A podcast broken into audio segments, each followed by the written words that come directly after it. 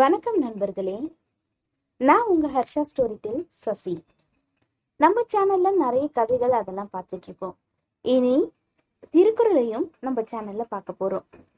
ஒவ்வொரு வாரமும் ஒவ்வொரு அதிகாரமாகவும் அந்த அதிகாரத்துல வர 10 குறட்களும் அதனுடைய விளக்கங்களையும் இனி நம்ம தெளிவா பார்க்க போறோம்.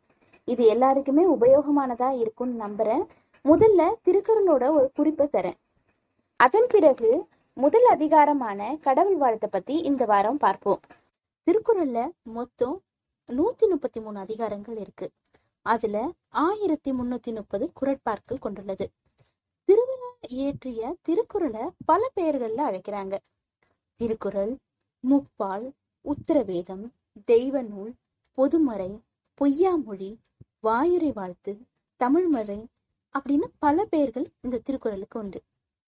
திருக்குறள்ல அறத்துப்பால், பொருட்பால் மற்றும் இன்பத்து பால் அப்படின்னு 3 பிரிவா பிரிச்சிருக்காங்க. அதிகாரம் 1 கடவுள் வாழ்த்து. குறள் 1.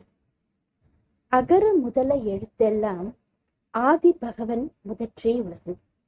இதற்கு மூவா அவர்கள் கூறிய விளக்கம்: எழுத்துக்கள் எல்லாம் அகரத்தை அடிப்படையாக கொண்டிருக்கின்றன.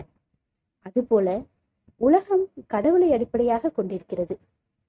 இதற்கு சாலமன் பாப்பையா அவர்கள் கூறிய விளக்கம்: எழுத்துக்கள் எல்லாம் அகரத்தில் தொடங்குகின்றன, அதுபோல உலகம் கடவுளில் தொடங்குகின்றது. இந்த குறளுக்கு கலைஞர் அவர்கள் கூறிய விளக்கம்: அகரம் எழுத்துக்களுக்கு முதன்மை, ஆதி பகவன் உலகில் வாழும் உயிர்களுக்கு முதன்மை. மீண்டும் ஒரு முறை குறள்: அகர முதல எழுத்து எல்லாம் ஆதி பகவன் முதற்றே உலகு. குறள் 2. கற்றதனால் ஆய பயனின்குள் வானறிவன் நற்றால் தொழார் எனின். இதற்கு மூவா அவர்களின் விளக்கம்: தூய அறிவு வடிவாக விளங்கும் இறைவனுடைய நல்ல திருவடிகளை தொழாமல் இருப்பவரானால் அவர் கற்ற கல்வியினால் ஆகிய பயன் என்ன? இதற்கு சாலமன் பாப்பையா அவர்கள் கூறும் விளக்கம்: தூய அறிவு வடிவானவரின் திருவடிகளை வணங்காதவர் படித்ததனால் பெற்ற பயன்தான் என்ன?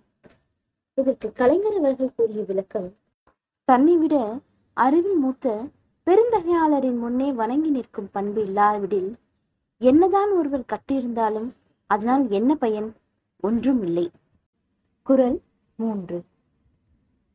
மலர்மிசை ஏகினான் மானடி சேர்ந்தார் நிலமிசை நீடு வாழ்வார். இதற்கு மூவா அவர்களின் விளக்கம்: அன்பரின் அகமாகிய மலரில் வீற்றிருக்கும் கடவுளின் சிறந்த திருவடிகளை பொருந்தி நினைக்கின்றவர் இன்ப உலகில் நிலைத்து வாழ்வார். இக்குறளுக்கு சாலமன் பாப்பையா அவர்கள் கூறும் விளக்கம்: மனமாகிய மலர் மீது சென்று இருப்பவனாகிய கடவுளின் சிறந்த திருவடிகளை எப்பொழுதும் நினைப்பவர் இப்பூமியில் நெடுங்காலம் வாழ்வார். இக்குறளுக்கு கலைஞர் அவர்கள் தரும் விளக்கம்: மலர் போன்ற மனதில் நிறைந்திருப்பவனை பின்பற்றுவோரின் புகழ்வாழ்வு உலகில் நெடுங்காலம் நிலைத்து நிற்கும். குறளின் 4. வேண்டுதல் வேண்டாமை இளநடி சேர்ந்தார்க்கு யாண்டும் இடும்பை இலர். இதற்கு மூவா அவர்களின் விளக்கம்: விருப்ப வெறுப்பு இல்லாத கடவுளின் திருவடிகளை பொருந்தி நினைக்கின்றவனுக்கு எப்பொழுதும் எவ்விடத்திலும் துன்பம் இல்லை. இதற்கு சாலமன் பாப்பையா அவர்களின் விளக்கம்: எதிலும் விருப்பு வெறுப்பு இல்லாத கடவுளின் திருவடிகளை மனதால் எப்பொழுதும் நினைப்பவருக்கு உலக துன்பம் ஒருபோதும் இல்லை. இதற்கு கலைஞர் அவர்களின் விளக்கம்: விருப்பு வெறுப்பற்று தன்னலமின்றி திகழ்கின்றவரை பின்பற்றி நடப்பவர்களுக்கு எப்பொழுதுமே துன்பம் ஏற்படுவதில்லை. மீண்டும் ஒரு முறை குறள்: வேண்டுதல் வேண்டாமை இளநடை சேர்ந்தார்க்கு யாண்டும் இடும்பை. குறளின் 5. இருள் சேர் இருவினையும் சேரா இறைவன் பொருள் சேர் புகழ் புரிந்தார் மாட்டு. இதற்கு மூவா அவர்களின் விளக்கம்: கடவுளின் உண்மை புகழை விரும்பி அன்பு செலுத்துவரிடம் அறியாமையால் விளையும் இருவகை வினையும் சேர்வதில்லை. இதற்கு சாலமன் பாப்பையா அவர்களின் விளக்கம்: கடவுளின் மெய்மை புகழையே விரும்புவரிடம் அறியாமை இருளால் வரும் நல்வினை தீவினை என்னும் இரண்டும் சேர்வதில்லை. இதற்கு கலைஞர் அவர்களின் விளக்கம்: இறைவன் என்பதற்குரிய பொருளை புரிந்து கொண்டு புகழ்பெற விரும்புகிறவர்கள் நன்மை தீமைகளை ஒரே அளவில் எதிர்கொள்வார். மீண்டும் ஒரு முறை குறள்: இருள் சேர் இருவினையும் சேரா இறைவன் பொருள் சேர் புகழ் புரிந்தார். குறளின் 6. பொறிவாயில் ஐந்துவித்தான் பொய்தீர் ஒழுக்க நெறி நின்றார் நீடு வாழ்வார். இக்குறளுக்கு மூவா அவர்களின் விளக்கம். ஐம்பொறியின் வாயிலாக பிறக்கும் வேட்கைகளை அவித்த இறைவனுடைய பொய்யற்ற ஒழுக்க நெறியில் நின்றவர் நிலை பெற்று நல்வாழ்க்கை வாழ்வார். இதற்கு சாலமன் பாப்பையா அவர்களின் விளக்கம்.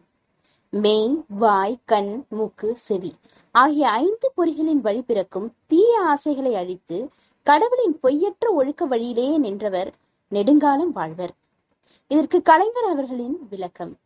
மெய், வாய், கண், மூக்கு, செவி எனும் ஐம்பொறிகளையும் கட்டுப்படுத்திய தூயவனின் உண்மையான ஒழுக்கமுடைய நெறியை பின்பற்றி நின்பவர்களின் புகழ்வாழ்வு நிலையானதாக. குறள் எண் 7. தனக்குமை இல்லாதான் தான் சேர்ந்தார் கல்லால் மனக்கவலை மாற்றல் அரிது. மூவா அவர்களின் விளக்கம். தனக்கு ஒப்புமை இல்லாத தலைவனுடைய திருவடிகளை பொறிந்து நினைக்கின்றவர் அல்லாமல் மற்றவருக்கு மனக்கவலையை மாற்ற முடியாது. இதற்கு சாலமன் பாப்பையா அவர்களின் விளக்கம். தனக்கு இணையில்லாத கடவுளின் திருவடிகளை சேர்ந்தவருக்கே அன்றி மற்றவருக்கு மனக்கவலையை போக்குவது கடினம். இதற்கு கலைஞர் அவர்களின் விளக்கம். அப்பாரும் இக்காரும் இல்லாதவனுடைய அடியொற்றி நடப்பவரை தவிர மற்றவர்களின் மனக்கவலை தீர வழியேதும். மீண்டும் ஒருமுறை குறள். தனக்குமை இல்லாதான் தான் சேர்ந்தார் கல்லால் மனக்கவலை மாற்றல் அரிது. குறள் எண் 8.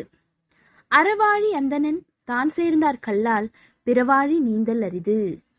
இதற்கு மூவா அவர்களின் விளக்கம். அறக்கடலாக விளங்கும் கடவுளின் திருவடிகளை பொருந்தி நினைக்கின்றவர் அல்லாமல் மற்றவர் பொருளும் இன்பமும் ஆகிய மற்ற கடல்களை கடக்க முடியாது. இதற்கு சாலமன் பாப்பையா அவர்களின் விளக்கம். அறக்கடலான கடவுளின் திருவடிகளை சேர்ந்தவரே அல்லாமல் மற்றவர் பிறவியாக கடலை நீந்தி கடப்பது கடினம். இதற்கு கலைஞர் அவர்களின் விளக்கம்.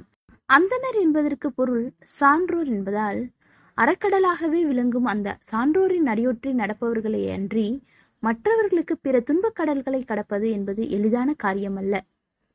மீண்டும் ஒருமுறை குறள். அறவாழி அந்தணன் தான் சேர்ந்தார் கல்லால் பிறவாழி நீந்தல் அரிது. 9. கோளில் பொறியின் குணமிலவே என் குணத்தான் தாளை வணங்காதலை. இதற்கு மூவா அவர்களின் விளக்கம். கேட்காத செவி, பார்க்காத கண் போன்ற எண் குணங்களை உடைய கடவுளின் திருவடிகளை வணங்காதவரின் தலைகள் பயனற்றவைகளாம். இதற்கு சாலமன் பாப்பையா அவர்களின் விளக்கம். என்னும் நல்ல குணங்களுக்கு எல்லாம் இருப்பிடமான கடவுளின் திருவடிகளை வணங்காத தலைகள் புலன்கள் இல்லாத பொறிகள் போல இருந்தும் பயனில்லாதவையே. இதற்கு கலைஞர் அவர்களின் விளக்கம். உடல், கண், காது, மூக்கு, வாய் எனும் ஐம்பொறிகள் இருந்தும் அவைகள் இயங்காவிட்டால் என்ன நிலையோ அதே நிலைதான் ஈடற்ற ஆற்றலும் பண்பும் கொண்டவனை வணங்கி நடக்காதவனின் நிலையும் ஆகும். மீண்டும் ஒருமுறை குறள். கோளில் பொறியின் குணமிலவே என் குணத்தான் தாளை வணங்கா. குறளின் 10. பிறவி பெருங்கடல் நீந்துவர் நீந்தார் இறைவனடி சேராதார். இதற்கு மூவா அவர்களின் விளக்கம். இறைவனுடைய திருவடிகளை பொருந்து நினைக்கின்றவர் பிறவியாகிய பெரிய கடலை கடக்க முடியும், மற்றவர் கடக்க முடியாது. இக்குறளுக்கு சாலமன் பாப்பையா அவர்களின் விளக்கம். கடவுளின் திருவடிகளை சேர்ந்தவர் பிறவியாகிய பெருங்கடலை நீந்தி கடப்பர், மற்றவர் நீந்தவும் மாட்டார். இதற்கு கலைஞர் அவர்களின் விளக்கம். வாழ்க்கை என்னும் பெருங்கடலை நீந்தி கடக்க முனைவோர் தலையானவனாக இருப்பவன் அடி தொடர்ந்து செல்லாவிடில் நீந்த முடியாமல் தவிக்க நேரிடும். மீண்டும் ஒரு முறை குறள். பிறவி பெருங்கடல் நீந்துவர் நீந்தார் இறைவனடி சேரார்.